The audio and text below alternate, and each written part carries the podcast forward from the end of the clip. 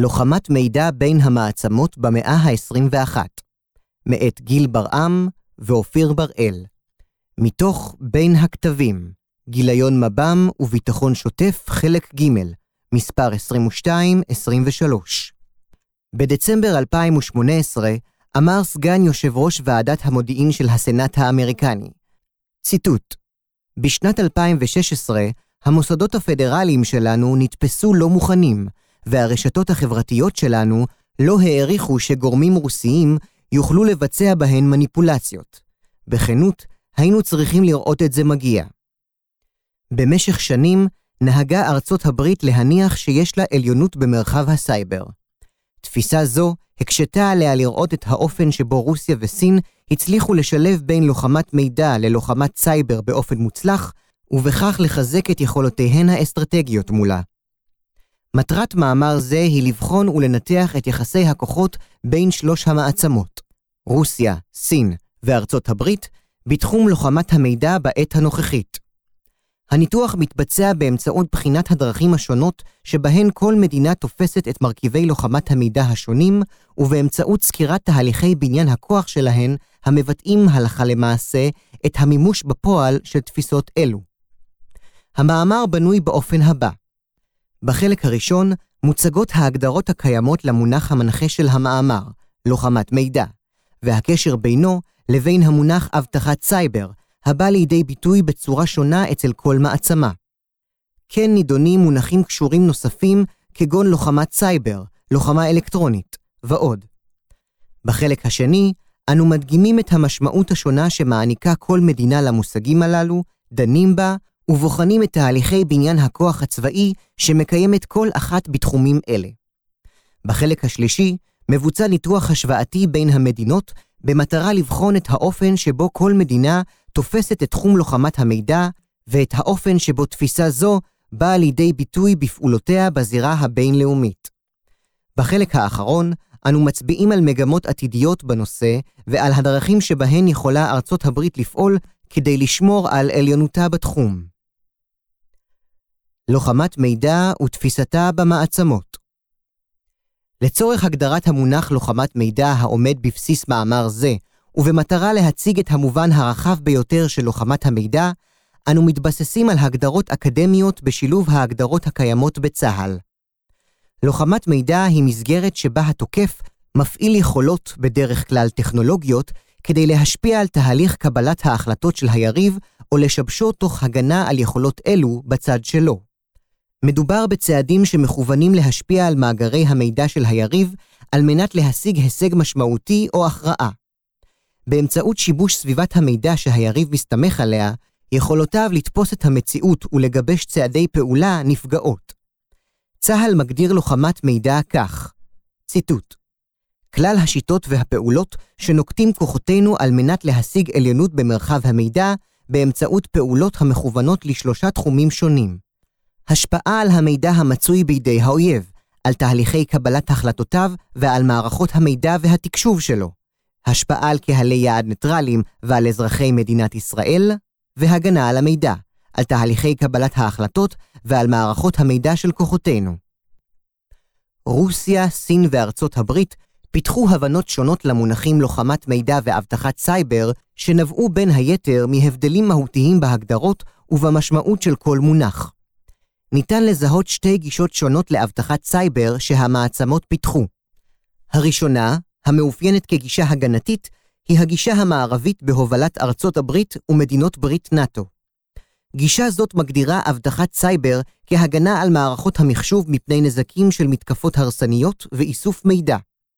הגישה השנייה, המאופיינת כהתקפית יותר, והיא הגישה שרוסיה וסין מובילות אותה, מגדירה אבטחת סייבר כאבטחת מידע וכשליטה על מידע כפוטנציאל לערעור היציבות הפנימית. בהתאם לכך, ניתן להבין שפעולות התקפיות בתחום הסייבר מיועדות להעמיק את השליטה באינטרנט ובמרחב הסייבר כמרחב של מידע. המונחים לוחמת מידע ואבטחת סייבר כוללים בין היתר ביצוע פעולות התקפיות והגנתיות מגוונות בתחומי המידע והטכנולוגיה. הפעולות כוללות מספר מונחים נוספים, וביניהם לוחמת סייבר, לוחמה אלקטרונית ולוחמה פסיכולוגית. לוחמת סייבר מוגדרת בצה"ל לוחמת סב"ר, סביבת בינה רשתית, ומשמעותה היא לוחמת מידע המנצלת את מרחב הסייבר או הפועלת כלפי המשתמשים בו. בלוחמה זאת כלולים שלושה תחומים איסוף מידע על משתמשים, על מערכות אלקטרוניות והתקניהן, התקפת גורמים עוינים, אמצעיהם ומערכותיהם, והגנת מערכות צה"ל מפני חדירות של גורמים עוינים. חלוקה נוספת המוצעת בספרות היא ההבדלה בין לוחמת סייבר אסטרטגית לבין לוחמת סייבר אופרטיבית. לוחמת סייבר אסטרטגית היא כלל תקיפות הסייבר שצד אחד מפעיל נגד צד אחר. לוחמת סייבר אופרטיבית היא שימוש במתקפות סייבר בהקשר של מלחמה פיזית נגד הצד השני. כלומר, לוחמת סייבר אופרטיבית מתבצעת בנוסף ללוחמה קינטית. לוחמה אלקטרונית היא היכולת למנוע מהאויב להשתמש ביתרונות הספקטרום האלקטרומגנטי, תוך כדי שימור היכולת לכוחות ידידותיים. היא מיושמת לגבי כל הספקטרום, והיא יכולה להתבצע מהאוויר, מהים, מהיבשה ומהחלל.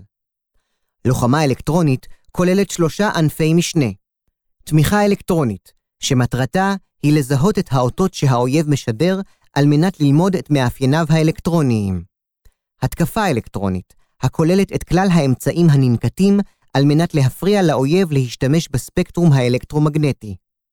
והגנה אלקטרונית, המיועדת להגן על תשתיות אלקטרומגנטיות מפני פעולות התקפיות של האויב.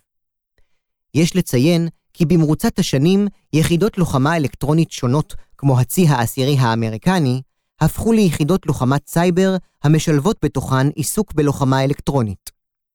לוחמה פסיכולוגית היא מונח שקיבל במרוצת הזמן הגדרות שונות מחוקרים רבים, והמשותף להן הוא שהלוחמה הפסיכולוגית היא שימוש באמצעים שאינם אלימים, ושמכוונים כלפי האויב ומיועדים לפגוע ברצונו להמשיך להילחם. לשם כך, ניתן להעביר לאויב מסרים מסוגים שונים, כמו הבטחות, איומים, הגדרת תנאים לסיום הלחימה, עידוד עריקה ומסרים נוספים. כיום נראה שהלוחמה הפסיכולוגית וניסיונות להשפיע על התודעה הם חלק בלתי נפרד מלוחמת המידע בין מדינות. באמצעות הצגת ההגדרה הרחבה למונח לוחמת מידע ומרכיביו במדינות השונות, אנו מניחים את התשתית לניתוח אופן השימוש שעושות שלוש המעצמות בכלים אלה, כפי שיוצג בפרק הבא. כבר כאן חשוב להצביע על ההבדלים בהגדרות השונות, המובילים לכך שלכל אחת משלוש המעצמות יש תפיסה שונה, שתוצאתה בניין כוח שונה בתחום הרחב של לוחמת המידע. השוני בין המעצמות בא לידי ביטוי גם בפער הקיים בין ההגדרות ללוחמת מידע לבין המשמעות המבצעית השונה שכל מעצמה מעניקה לכל פן של לוחמת המידע, והדרכים שבהן מונחים אלה ממומשים בפועל. מאפייני המעצמות בתחומי לוחמת המידע כדי לעמוד על מאפייני השימוש של כל מעצמה בלוחמת מידע, נבחן את האופן שבו כל אחת משלוש המעצמות מגדירה את המונחים לוחמת מידע, לוחמת סייבר, לוחמה אלקטרונית ולוחמה פסיכולוגית. את התחומים שבהם לכל מדינה יש עליונות טכנולוגית. את השינויים האסטרטגיים שכל מדינה נקטה בתחומים הללו. את מערך הכוחות של כל מדינה בתחומים הללו. באיזה תחום משקיעה כל מעצמה. וכיצד התפיסות התאורטיות בנושא לוחמת מידע באות לידי ביטוי בפועל. כך נוכל להבין טוב יותר את חלוקת העוצמה הנוכחית בזירת לוחמת המידע העולמית. לוחמת מידע רוסיה רוסיה מנסה לפצות על חולשתה הכלכלית והצבאית באמצעות שימוש באסטרטגיות לוחמת מידע המאפשרות להשיג תוצאות משמעותיות, ושעלותן פחותה בהשוואה לפעולות קינטיות. ללוחמת המידע הרוסית יש שתי מטרות מרכזיות. הראשונה, שימוש במידע כדי ללבות מחלוקות פוליטיות וחברתיות שמטרתן להחליש את מדינות המערב. לשם כך, הממשל הרוסי מקדיש מאמצים להפיץ מסרים שנועדו לפגוע בדומיננטיות הפוליטית והערכית של המערב ולקדם מסד ערכים חלופי. המטרה השנייה היא הטעיית האויב בנוגע לכוונות האמיתיות של הממשל הרוסי. הטעיית האויב היא יסוד מפתח באסטרטגיית לוחמת המידע הרוסית, בייחוד בזמני מלחמה. כך שומרת רוסיה על אי הבהירות לגבי פעולותיה המלחמתיות, והדבר מפחית את הסיכוי שהמערב יפעל נגדה. רוסיה אינה מכריזה על מלחמה באופן רשמי, אלא היא מוציאה אותה לפועל בחשאיות. כך היא יוצרת חוסר ודאות בצד הנתקף, ומקשה עליו לגבש תגובה מהירה בהתאם. שימוש בלוחמת מידע תומך במבצעים הצבאיים של רוסיה, מסייע להערכת המלחמה ומגדיל את היכולת של רוסיה להשפיע על מהלך העניינים ולכוון להערכת משך המלחמה באופן הנוח לה. למעשה, ניתן לומר כי ברוסיה תחום הסייבר מוכפף במידה רבה מאוד ללוחמת המידע. תפיסת לוחמת המידע הרוסית כוללת מאמצים מקדימים שנועדו להשיג רווח פוליטי ולשלוט במרחב המידע תוך שימוש בכלל האמצעים בחברה, כולל קבוצות האקרים ואזרחים פרטיים. לפי תפיסתה, לוחמת המידע היא ארגון עולם המידע והתפיסות הפסיכולוגיות לפי האינטרסים של הצד המשתמש בלוחמת המידע, והיא אמצעי מרכזי להשגת עוצמה כלכלית ופוליטית במאה ה-21. רוסיה משתמשת בלוחמת המידע לצורך פגיעה במערכות תקשורת, מחשוב, מערכות אלקטרומגנטיות ועוד. במקביל, היא מתמקדת בתפיסות הפסיכולוגיות של מקבלי ההחלטות, של הציבור ושל האליטות בצד שנגדו מפעילים לוחמת מידע.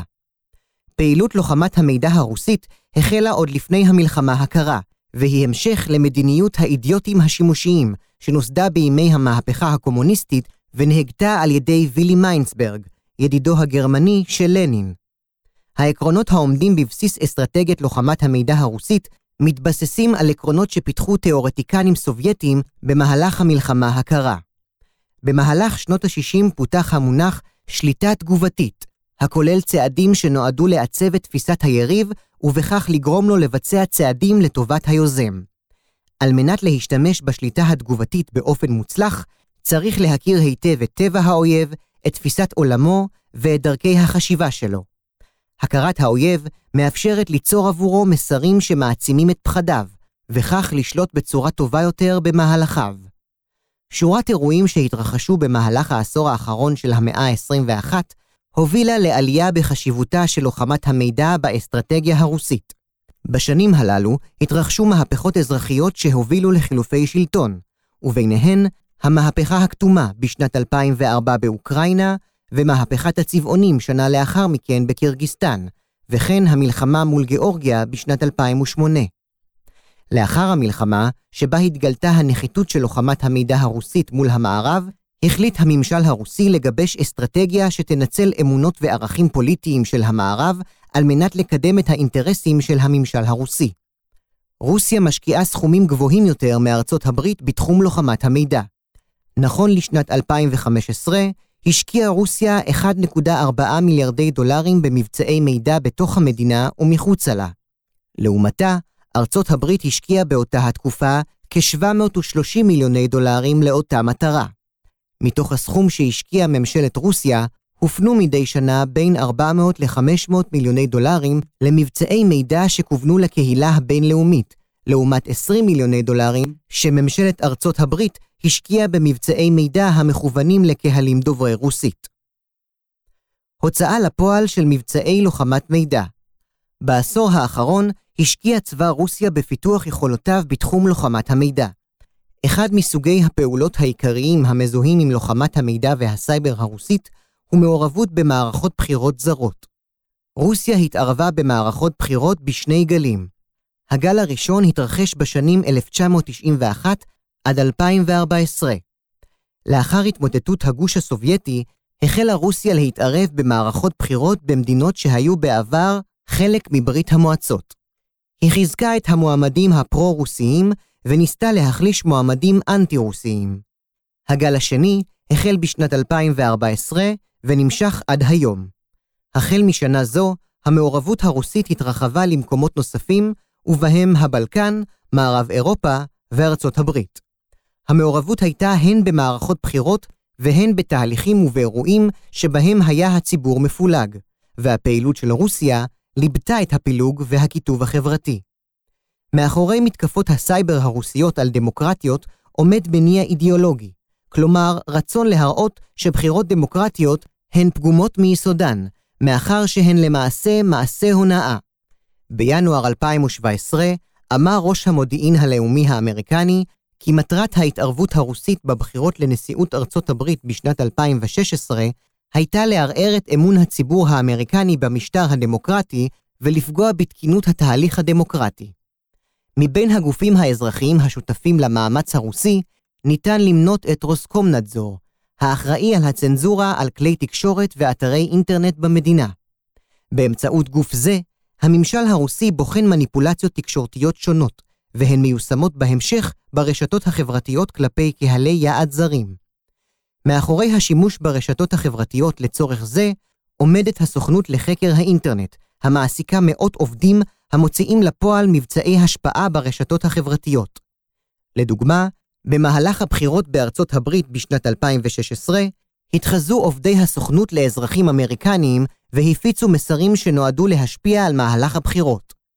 גוף חשוב נוסף הוא שירות המודיעין הרוסי, SVR. תפקידיו, בין היתר, הם לאתר גופים שונים מחוץ לרוסיה האוהדים את הגישה הרוסית, לגייסם ולתמוך בהם. סין החל משנת ה-90 של המאה ה-20, החלו השלטונות הסיניים לגלות התעניינות במלחמות של ארצות הברית, שהתבססו על טכנולוגיה רשתית ושאופיינו באסימטריות, במערכות בקוסובו, באפגניסטן ובעיראק. סין התמקדה בשימוש בלוחמת מידע על מנת לשבש את מערכות הפיקוד והשליטה של היריב, מתוך הבנה כי פגיעה במערכות אלו תוביל לפגיעה בכלל יכולות הלחימה שלו. המטרה הראשונה במעלה של המשטר הסיני היא להגן על עצמו, ולפיכך חלק ניכר מפעילות לוחמת המידע מיועד לצורכי פנים, במשולב עם הפעילות החיצונית.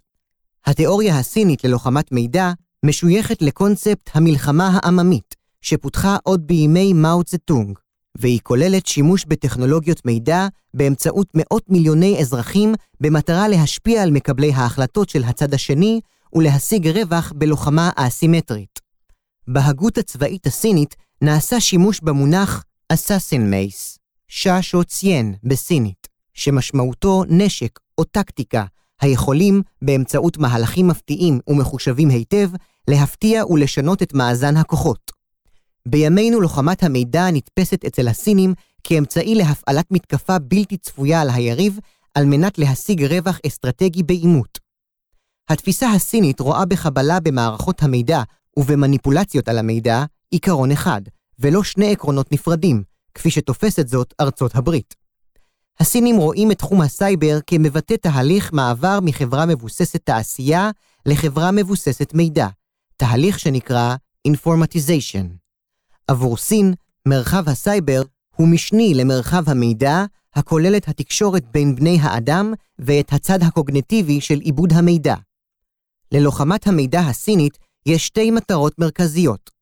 לשמור על הדומיננטיות של המפלגה הקומוניסטית בפוליטיקה הפנימית באמצעות צנזורה והפצת דיסאינפורמציה, ולהוציא לפועל לוחמת מידע לטובת האינטרסים הסיניים הבינלאומיים.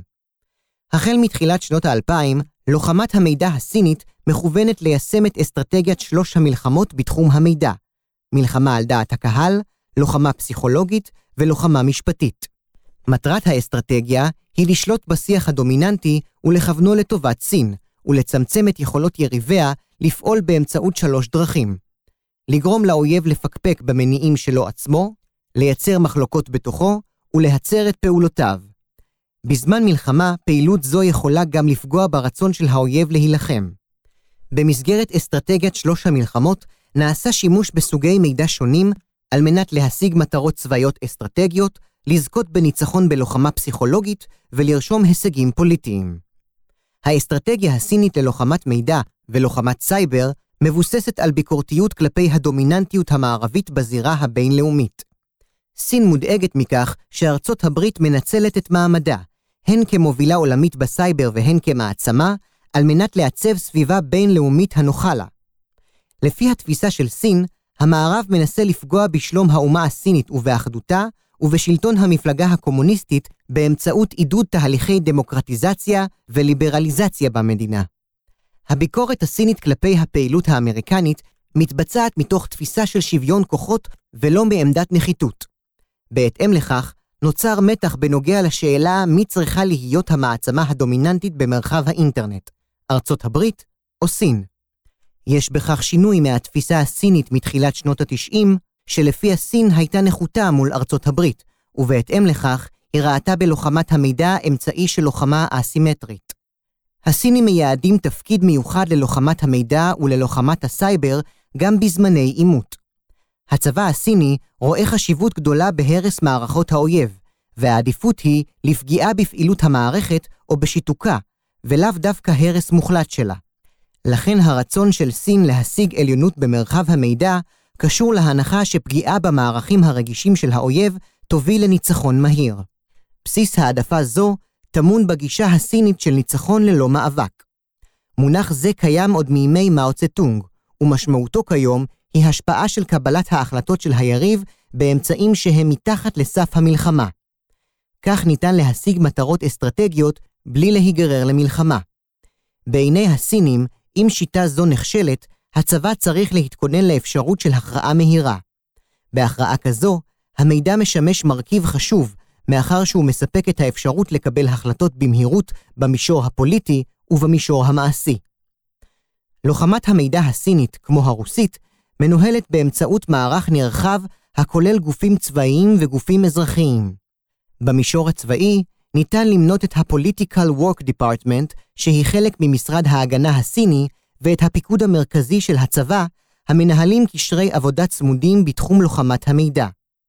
בתחום האזרחי, אחראית ה-General Political Department, אחת מארבע המחלקות הכלליות שמרכיבות את המפלגה הקומוניסטית הסינית על השימוש בלוחמת מידע באמצעות הוצאה לפועל של אסטרטגיית שלוש המלחמות. המיניסטריון לביטחון המדינה והמיניסטריון לביטחון הפנים, יחד עם כמות גדולה של אמצעי תקשורת הנמצאים בבעלות המדינה, אחראים על הפצת המסרים בתוך המדינה ומחוצה לה בהתאם לאסטרטגיית הממשל. כוח הסיוע האסטרטגי, ה-SSF, Strategic Support Force, הוא הגוף המרכזי ביישום אסטרטגיית לוחמת המידע הסינית. ה-SSF הוקם בסוף שנת 2015 כחלק מרפורמה נרחבת בבניין הכוח הצבאי של סין, והוא משמש כיחידה המרכזית ללוחמת מידע, לוחמה פסיכולוגית, לוחמה אלקטרומגנטית ותחום החלל של הצבא. בין היתר, אחראי ה-SSF על הפעלה משולבת של מערכות לוחמת מידע, לוחמה אלקטרונית ולוחמת סייבר במטרה לשתק את מערכות האויב, בייחוד את מערכות הפיקוד שלו, בשלבים מוקדמים של המלחמה. הקמת ה-SSF מייצגת שלושה עקרונות מרכזיים באסטרטגיית לוחמת המידע הסינית, ואלה הם 1.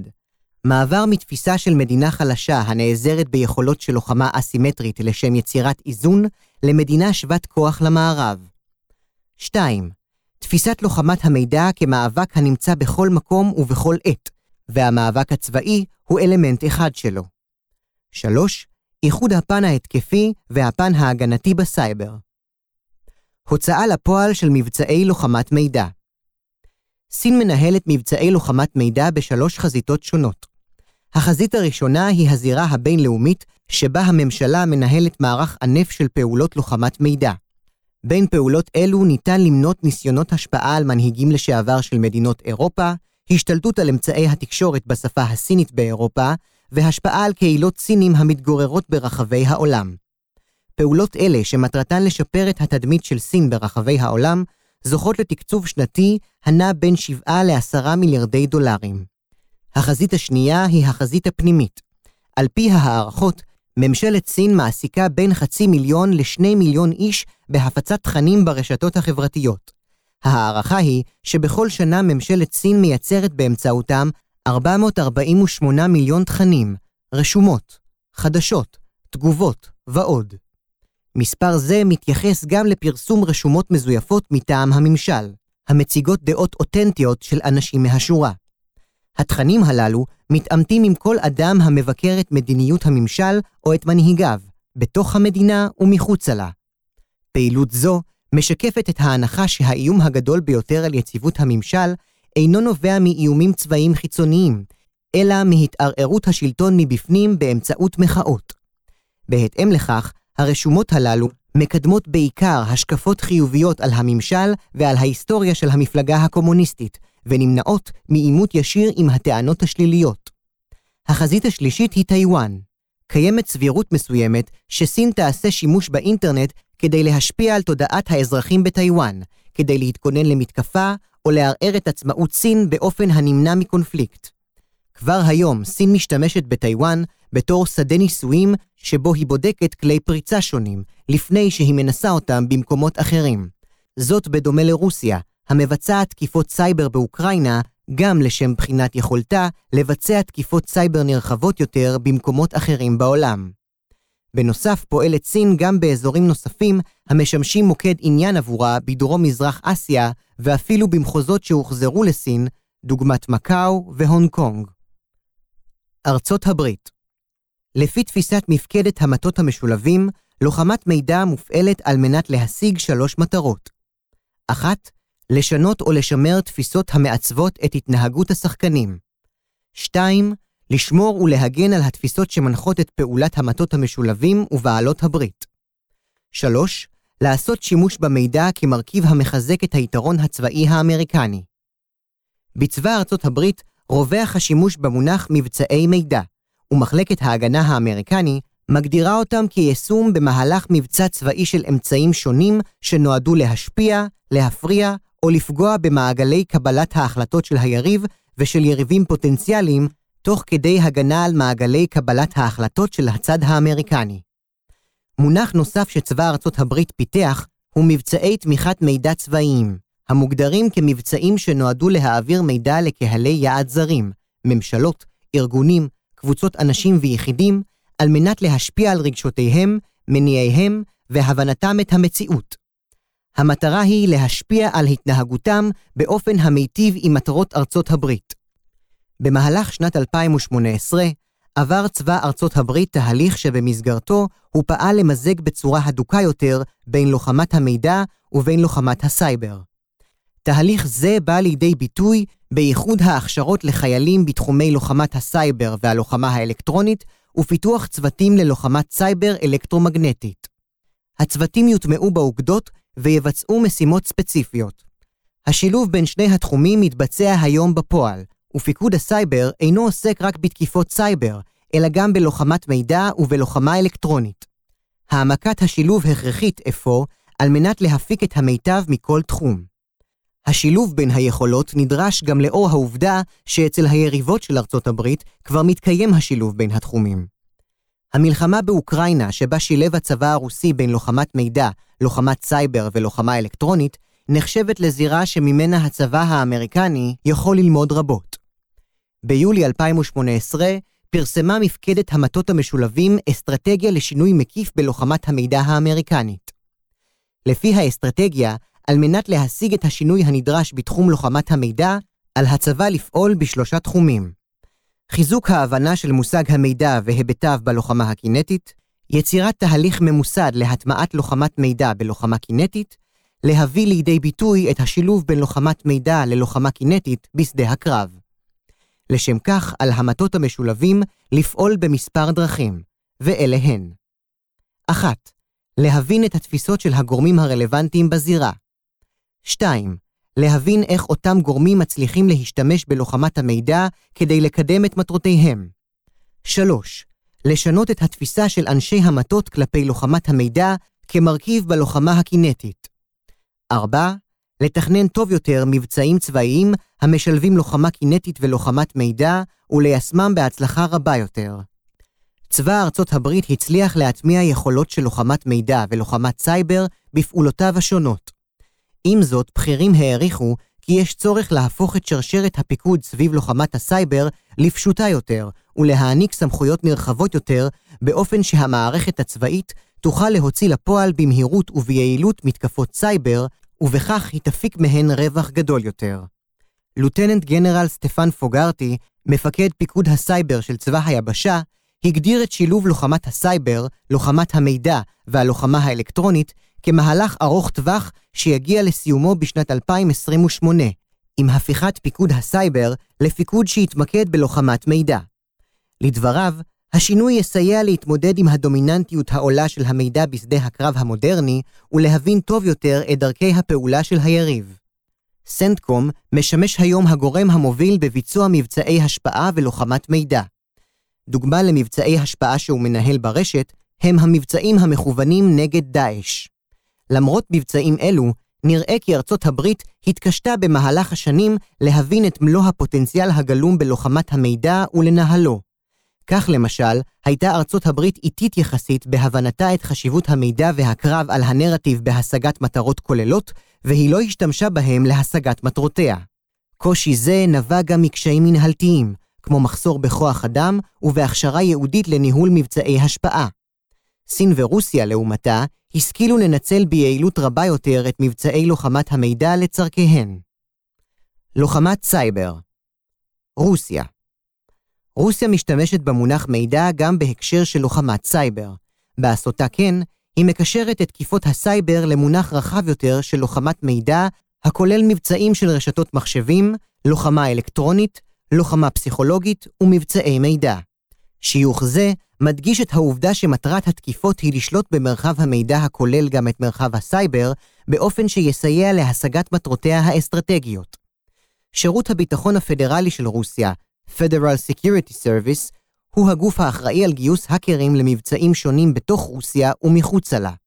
בנוסף, פועל בתחום גם המודיעין הצבאי, ה-GRU, העומד מאחורי תקיפות סייבר רבות בשנים האחרונות, מתקפות סייבר נגד ארגונים פוליטיים, עסקיים וגופי תקשורת בבריטניה, מתקפות נגד תשתיות חיוניות בארצות הברית, וביצוע מתקפות סייבר בגרמניה לשם איסוף מידע פוליטי. הקבוצה המכונה APT28 ו-Fancy Bear, המקושרת ל-GRU, עמדה מאחורי הפריצה למטה ועידת המפלגה הדמוקרטית בבחירות 2016. סין כמו רוסיה, גם סין אינה משתמשת במונח סייבר, אלא במונח מידע, גם בהקשר של לוחמת סייבר. הסינים משתמשים במונח לוחמת סייבר רק אם הם מתארים את פעולות המערב בתחום מבצעי הסייבר. צבא סין יוצר הבחנה בין פעולות סייבר בזמני שלום לבין פעולות סייבר בזמן מלחמה. בזמני שלום משימת צבא סין היא הגנה על המרחב האלקטרומגנטי במטרה להשיג אבטחה ושליטה על המידע שבמרחב הסייבר. בתקופות שלום, סביר להניח שסין גם תסמוך על יכולות מעקב לצורכי איסוף מידע וקטלוג חולשות בצבא ארצות הברית ובתשתיותיו. בזמן מלחמה, אמצעי הסייבר משמשים את סין להבין את כיווני הפעולה של היריב, לתכנן את המבצעים הצבאיים ולהבטיח ניצחון בשדה הקרב. חוקרים בצבא הסיני מעריכים שבניית יכולות סייבר חזקות היא דבר הכרחי שיאפשר הגנה על הרשתות הסיניות, וכך גם תושג עליונות בתחום הסייבר באמצעות מבצעים התקפיים כדי להרתיע את היריב מביצוע מבצעים צבאיים נגד סין. סין רואה ביכולות הסייבר אמצעי לאסוף מודיעין ואמצעי לשתק את המערכות החיוניות של היריב, ובכך להשיג ניצחון. נכון לשנת 2018, סין היא המדינה המובילה בתדירות תקיפות הסייבר שנעשות בחסות מדינתית. עם זאת, מוערך כי מבחינה טכנולוגית מצוי צבא סין בין דור למספר דורות מאחורי המערב. לכן אחת מהמטרות המרכזיות של תקיפות הסייבר הסיניות היא גנבת מידע טכנולוגי ומסחרי, שיעניק יתרון מסחרי לחברות הסיניות ברחבי העולם, יתרום לפיתוח היכולות הצבאיות-טכנולוגיות של סין, ויאפשר לה לדלג על שנים של מחקר ולהתקדם בקצב מהיר במיוחד. על פי הערכות, הסינים יגבירו את פעילות הריגול התעשייתי שלהם בזירת הסייבר, בשל הצורך לעמוד ביעדי התוכנית הכלכלית של סין, Made in China 2025. המועצה הלאומית של סין אישרה את התוכנית במאי 2015, ובסופה, עד שנת 2049, תהפוך סין למעצמה עולמית בתחום הייצור. על פי התוכנית, סין תהיה מובילה עולמית בייצור בעשר תעשיות מובחנות, ובהן תעשיית המידע וציוד החלל. ארצות הברית הצבא האמריקני משתמש במונחים מבצעי סייבר הגנתיים ומבצעי סייבר התקפיים. מבצעי סייבר הגנתיים הם מבצעים שמבטאים יכולות שונות, שימור יכולות להגן על מידע, על רשתות ועל יכולות נוספות, והתמודדות עם תקיפות סייבר זדוניות. מבצעי סייבר התקפיים מוגדרים כמשימות שנועדו להפגין עוצמה במרחב הסייבר. האמריקנים רואים בלוחמת הסייבר אמצעי בלתי נפרד מתקיפות קינטיות בכל מבצע ואמצעי להרס מערכות מידע. במהלך שנת 2018 התפרסמו בארצות הברית שלוש אסטרטגיות חדשות לתחום הסייבר. אחת, אסטרטגיית הסייבר הנשיאותית. 2. אסטרטגיית הסייבר של מחלקת ההגנה. 3. אסטרטגיית הסייבר של פיקוד הסייבר. בשלושתן באו לידי ביטוי שני עקרונות חשובים אינטגרציה בין מרחבים ומעבר ממדיניות הגנתית למדיניות בעלת מאפיינים התקפיים יותר, המכונה Defending Forward. אינטגרציה בין מרחבים שלא כמו בעבר, מרחב הסייבר אינו נחשב עוד למרחב נפרד משאר המרחבים המבצעיים שבהם פועלת ארצות הברית, ופעולותיה במרחב הסייבר משתלבות בפעולות אחרות שהיא מבצעת במסגרת מימוש עוצמתה הלאומית. מעבר ממדיניות הגנתית למדיניות התקפית יותר, כפי שבא לידי ביטוי במונח Defending Forward המצוין באסטרטגיית מחלקת ההגנה. הפרשנות שניתנה למונח זה כוללת שילוב בין צעדים התקפיים להגנתיים, והוא נועד לשמור על עליונות ארצות הברית במרחב הסייבר. לדברי ג'ון בולטון, היועץ לביטחון לאומי, השינוי במדיניות הסייבר היה נדרש משום שארצות הברית מעוניינת ליצור הרתעה שתמחיש לאויביה שמחיר ביצוע מבצעי סייבר נגדה יהיה גבוה מאוד. לוחמה אלקטרונית רוסיה עבור רוסיה, לוחמה אלקטרונית היא מערך של פעולות מתואמות היוצרות התקפה רדיו-אלקטרונית על תשתיות מידע ותשתיות רדיו-אלקטרוניות של היריב. הגנה על תשתיות מידע ותשתיות רדיו-אלקטרוניות, ומניעת ריגול מצד גורמים זרים בתשתיות הרדיו-אלקטרוניות. הלוחמה האלקטרונית בתפיסה הרוסית מחולקת לארבעה תתי סוגים התקפה אלקטרונית, הגנה אלקטרונית, הגנה מפני ריגול מצד גורמים זרים נגד התשתיות הרוסיות, קיום צעדים תומכים שנועדו לזהות את התפקוד של כלל האמצעים הרדיו-אלקטרוניים, וניהול כלל המידע הנאסף מאמצעים אלה על מנת לנהל מתקפה אלקטרומגנטית. תחום הלוחמה האלקטרונית ברוסיה עובר בשנים האחרונות שינויים בארגון, בדוקטרינה, במבנה הפיקוד והאימונים וברמה הטקטית. בשנים 2008 עד 2015 חלו שינויים מבניים, ובמהלכן הוקמו חמש חטיבות לוחמה אלקטרונית, החטיבה ה-15 עד החטיבה ה-19, המוטמעות כחלק אינטגרלי בכוחות הלוחמים.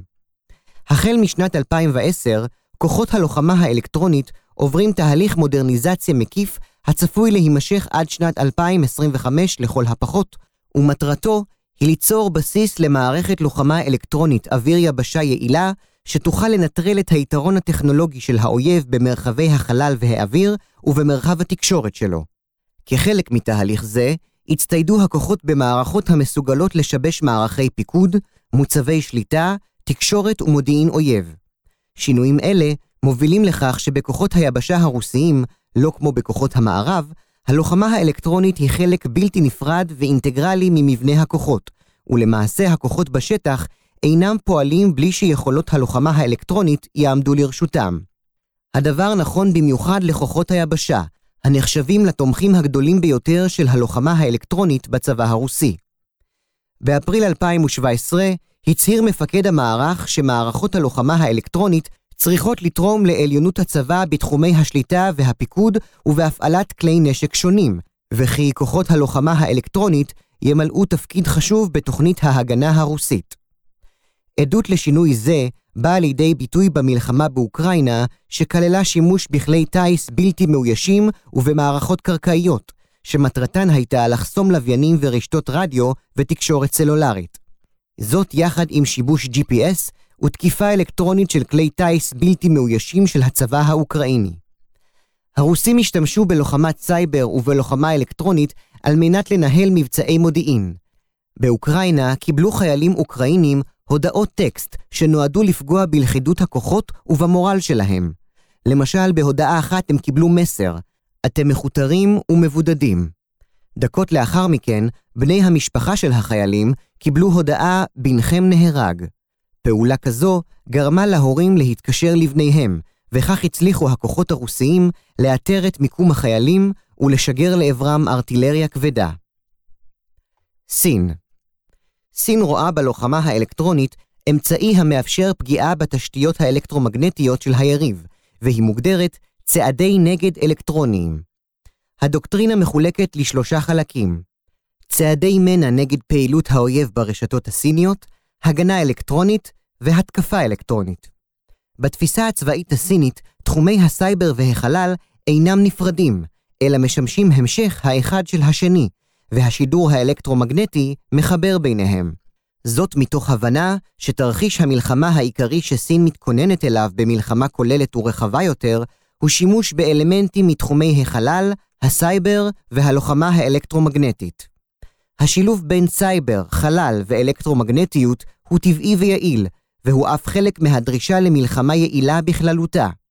לדוגמה, מערכת הניווט הסינית ביידו, המיועדת להתחרות במערכת ה-GPS האמריקנית, תוכל לתרום משמעותית לכוחות ה-SSF בתנאי שהם ישלטו בכישורי הלחימה המודרניים הנדרשים כיום, שבהם נמצאים אבטחת סייבר ותקשורת אלקטרונית. בשנים האחרונות השקיעה סין בפיתוח אמצעי לחימה מבוססי לוחמה אלקטרונית בכל מרחבי הלחימה. במרחב היבשה היא מפתחת ארטילריה מבוססת לוחמה אלקטרונית המסוגלת להגיע לטווח של כ-200 קילומטרים ושעלויותיה נמוכות יותר בהשוואה לארטילריה קונבנציונלית. בזרוע הים מפותח תותח אלקטרומגנטי המסוגל להגיע לטווח של כ-125 מיילים. בנוסף, מטוסים רבים בחיל האוויר כוללים יכולות לוחמה אלקטרונית מתקדמות, כגון מערכות ג'מינג אלקטרוניות ואמצעי לוחמת נגד הניתנים להתאמה. ארצות הברית מחלקת ההגנה האמריקנית מגדירה לוחמה אלקטרונית כפעולה צבאית הכוללת שימוש באנרגיה אלקטרומגנטית או אנרגיה מכוונת, כגון לייזר, על מנת לשלוט בספקטרום האלקטרומגנטי של היריב, או כדי לתקוף את האויב. בלוחמה אלקטרונית נעשה שימוש באנרגיה אלקטרומגנטית, בנשק אנרגיה מכוונת או בנשק נגד קרינה, על מנת לפגוע באנשים, במקומות ובציוד באופן המשבש או הורס את יכולות לחימת האויב. קיימת חלוקה לשלושה תחומי משנה סיוע בלוחמה אלקטרונית, הגנה אלקטרונית והתקפה אלקטרונית. בשנת 2014 התייחס צבא ארצות הברית לראשונה לשילוב בין לוחמת סייבר ללוחמה אלקטרונית. הוא יצר מונח המשלב בין השניים והנקרא פעילויות סייבר אלקטרומגנטיות. המונח מוגדר כך, ציטוט: פעולות שנועדו להשיג, לשמר ולמצות יתרון על פני יריבים ואויבים במרחב הסייבר ובמרחב האלקטרומגנטי כאחד, כשבאותו זמן ישנה מניעה מצד האויב להשיג יתרונות אלו. ניתוח יחסי הכוחות בין שלוש המעצמות בתחום לוחמת המידע. שלוש המעצמות רואות בלוחמת מידע אמצעי להשגת יתרון בשדה הקרב באמצעות השפעה על התנהגות היריב. מרחב הסייבר, לעומת זאת, נתפס בצורה שונה אצל כל אחת מהן. התפיסה האמריקנית רואה את אבטחת הסייבר כהגנה על תשתיות שונות מפני פריצה, ואילו רוסיה וסין רואות בו בעיקר מרחב של שליטה על מידע. מתוך ההבדלים בהגדרות הבסיסיות של המונח לוחמת מידע, נובעים הבדלים מהותיים בהבנות של שלוש המדינות את תפיסת ההפעלה והיישום של לוחמה זו. בעוד שניתן למצוא מאפיינים דומים בתפיסות של רוסיה וסין, הרואות בלוחמת הסייבר חלק בלתי נפרד משליטתן במרחב המידע, עד לאחרונה התייחסה ארצות הברית לשני מונחים אלה כמונחים נפרדים, וכיום היא מצויה בעיצומו של תהליך שילוב ביניהן ושינוי תפיסות הפעולה שלה. יש לציין כי לאורך השנים, שלוש המעצמות עושות שימוש ברמה זו או אחרת בחברות פרטיות ובתאגידים למימוש מדיניותן בתחום. למידה מניסיון העבר האירועים שהתרחשו במהלך שנות ה-90 ותחילת שנות ה-2000, סיום המלחמה הקרה, מלחמת המפרץ ומלחמת ארצות הברית בקוסובו ובאפגניסטן, חיזקו אצל כל מעצמה את תפיסותיה המוקדמות לגבי לוחמת מידע ולוחמת סייבר. עבור רוסיה וסין, אירועים אלה היו הוכחה לחשיבות של לוחמת המידע, והם שימשו זרז לחיזוק אלמנט לוחמת המידע בדוקטרינה הצבאית שלהן. למרות הקרבה הרעיונית ביניהן, רוסיה וסין מייעדות תפקידים שונים ללוחמת המידע. ברוסיה השימוש בלוחמת מידע על גווניה נעשה מתוך צורך לפצות על חולשתה הצבאית והכלכלית מול ארצות הברית וסין. למרות חולשה זו, התפיסה הרוסית מייעדת ללוחמת המידע תפקיד ייחודי שהוא הארכת משך המלחמה לנקודת זמן הנוחה לרוסיה. זאת בשונה מסין וארצות הברית, השואפות לקצר את המלחמה ככל הניתן באמצעות לוחמת המידע. בסין ניתן להבחין בשינוי בתפיסת העוצמה ובשימוש בלוחמת המידע, משימוש בלוחמת מידע כלוחמה אסימטרית מול יריב עדיף, לתפיסת סין את עצמה כמדינה שווה לארצות הברית, שמולה מתקיים מאבק על קביעת הנורמות הבינלאומיות. עבור ארצות הברית, היו אירועים אלה הוכחה לעליונותה הטכנולוגית, ולכן היא ממשיכה לראות בעליונות זו רכיב מהותי באסטרטגיית הסייבר שלה. בשנים שלאחר המלחמה הקרה, ארצות הברית נלחמה בעיקר מול צבאות הנחותים ממנה מבחינה טכנולוגית או מול ארגוני טרור. כל עוד ארצות הברית לא התמודדה מול אויב השווה לה או המתקרב אליה ברמה הטכנולוגית, לא התקיים חיבור הדוק בין סייבר, חלל ולוחמה אלקטרומגנטית. מסיבה זו, האמריקנים לא תפסו את מרחב הסייבר כאמצעי למניפולציות פסיכולוגיות עד שהם הבינו את היקפם של מבצעי ההשפעה הרוסיים במערכת הבחירות ב-2016. הבנות אלה גיבשו אצל כל מדינה את הדרך להשגת ניצחון במלחמה העתידית. ארצות הברית תשתמש בעליונות הטכנולוגית במהלך מלחמה על מנת להסב ליריביה הפסדים שלאורך זמן יגרמו להם להשקיע יותר מאמצים בהגנה על חשבון מאמצי ההתקפה. רוסיה וסין, לעומתה, סבורות שניצחון על היריב יושג באמצעות פגיעה במערך השיקולים שלו, באמצעות יצירת בלבול וספק במניעים שלו, ובאמצעות חבלה במערכות הלוחמה הקריטיות האחראיות על הפיקוד והשליטה. למרות עליונותה הטכנולוגית, ארצות הברית ניצבת בפני אתגר ייחודי בהתמודדותה מול יריבים בעלי יכולות גבוהות בתחומי לוחמת הסייבר והמידע. מתוך כך, ניתן לזהות בארצות הברית שני שינויים חשובים. השינוי הראשון מתבטא במעבר אסטרטגי ממדיניות הגנה למדיניות השמה דגש רב יותר על האלמנט ההתקפי. השינוי השני מתבטא בביצוע מיזוג משמעותי יותר בין לוחמת הסייבר, לוחמת המידע והלוחמה האלקטרונית. מיזוג זה מופיע בשלושה מישורים. הגדרת הסייבר כחלק אינטגרלי מהעוצמה הלאומית, איחוד יכולות לוחמת הסייבר והלוחמה האלקטרונית בצבא, ופיתוח יכולות מתקדמות יותר של לוחמת מידע בתמיכה לכל אורך שלבי הלחימה. כל אלו מייצגים גם שינוי בתפיסת הכוח הצבאי, ומעבר מתפיסתו ככוח הרסני או משבש לתפיסה הרואה בו כוח היברידי, המשלב גם את יתרונות לוחמת המידע. תפקידי לוחמת המידע בזמנים שבין המלחמות הבדל מהותי נוסף בין המעצמות נעוץ לא רק בתפקידי לוחמת המידע במלחמה, אלא גם בתפקידה בזמנים שבין המלחמות.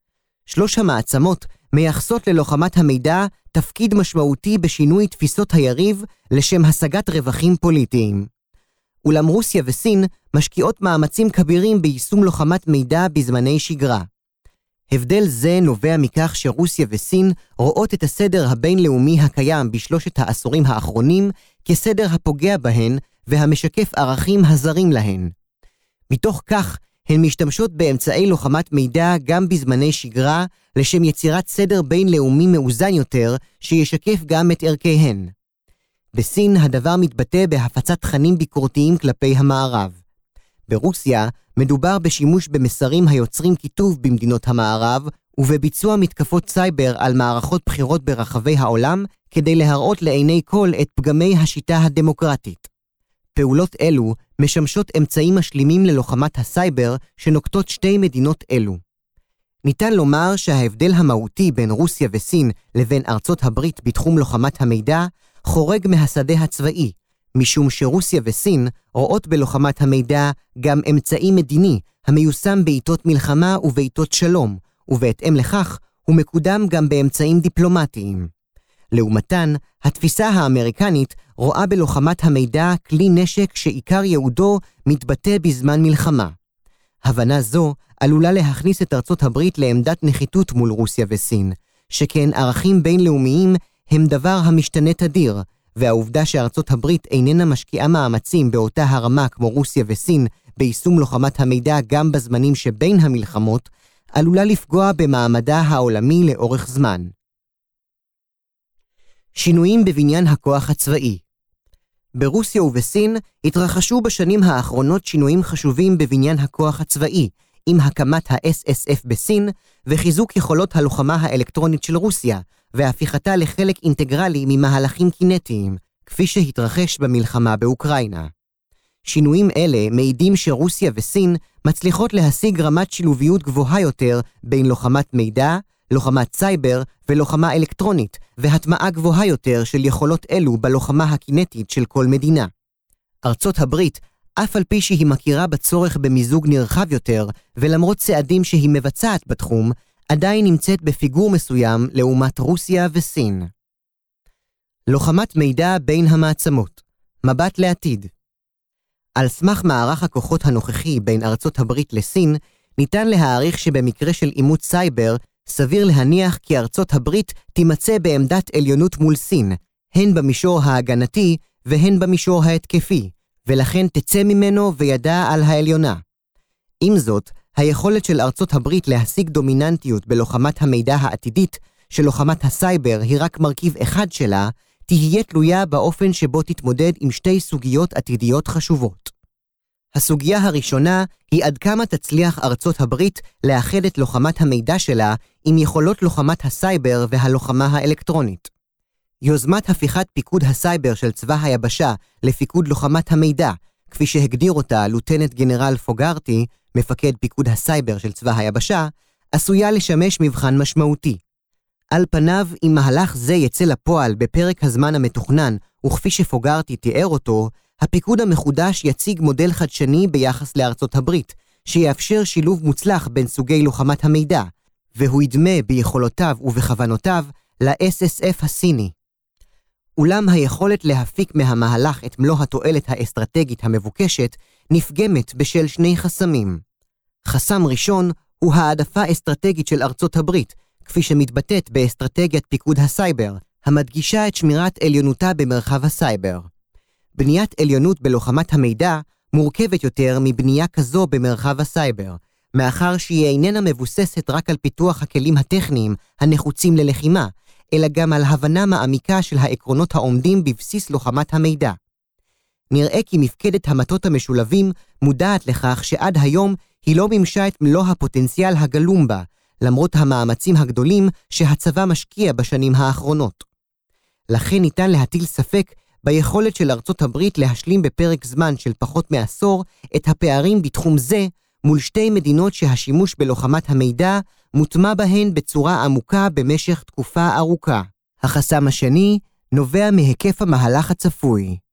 בעוד שה-SSF הוקם כחלק מרפורמה נרחבת בצבא הסיני, ובהתאם לכך הוא רב-זרועי, המהלך המדובר של פוגרטי מתמקד רק בפיקוד הסייבר של צבא היבשה, כך שעדיין נותרה השאלה האם וכיצד גופים נוספים בארצות הברית, בצבא או מחוצה לו, יבצעו מהלכים דומים. הסוגיה השנייה היא עד כמה תנצל ארצות הברית את ההתפתחויות העולמיות בתחום הבינה המלאכותית, הצפויות לתרום לשדרוג יכולות לוחמת המידע באופן ניכר. על פי הגדרת האקדמיה הלאומית למדעים בארצות הברית, בינה מלאכותית היא, ציטוט, כל שיטה לתכנות מחשבים המאפשרת להם להוציא לפועל מטלות או דרכי התנהגות שהיו מחייבות אינטליגנציה אילו היו מבוצעות על ידי בני אדם. בשנים הקרובות הכלים להשפעה על דעת הקהל יהפכו למתוחכמים יותר ולקשים יותר למעקב.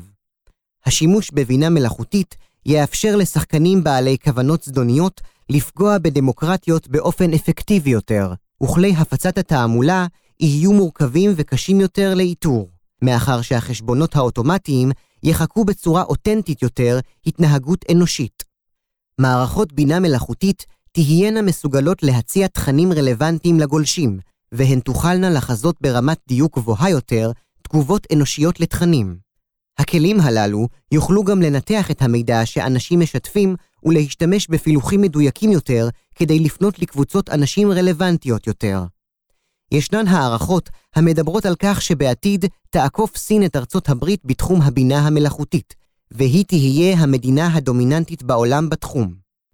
בנובמבר 2017 העריך אריק שמידט, יושב ראש חברת גוגל, שבשנת 2020 סין צפויה להשתוות לארצות הברית ביכולות הבינה המלאכותית שלה, ובשנת 2025 היא צפויה לעקוף אותה בתחום זה. הערכות עדכניות תומכות בכך, ונראה כי בשנת 2020 מספר המחקרים האקדמיים בנושא בינה מלאכותית שמפרסמים חוקרים סיניים ישתווה למספר שמפרסמים חוקרים אמריקניים. ההתפתחויות וההזדמנויות הגלומות בתחום הבינה המלאכותית מציבות אתגר לא פשוט בפני מדינות המערב. שכלול מניפולציות לוחמת המידע שהבינה המלאכותית מספקת, מזיזה את מטוטלת לוחמת המידע מהתמקדות בלוחמת סייבר להתמקדות בלוחמת תודעה ולוחמה פסיכולוגית, תחום שבו לרוסיה ולסין יש יתרון על פני המערב. בהסתמך על הכוונות והיכולות של המעצמות, ניתן להעריך כי כל אחד מן הצדדים יחזיק ביתרון אסטרטגי מסוים בתחום זה.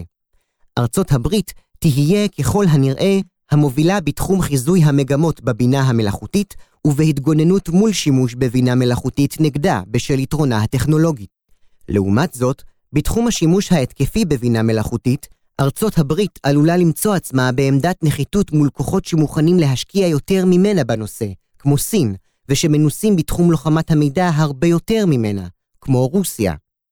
ייתכן כי אימוץ גישת ה-Defending Forward גם בתחום זה יוכל לסייע לארצות הברית להתמודד עם האתגרים הללו.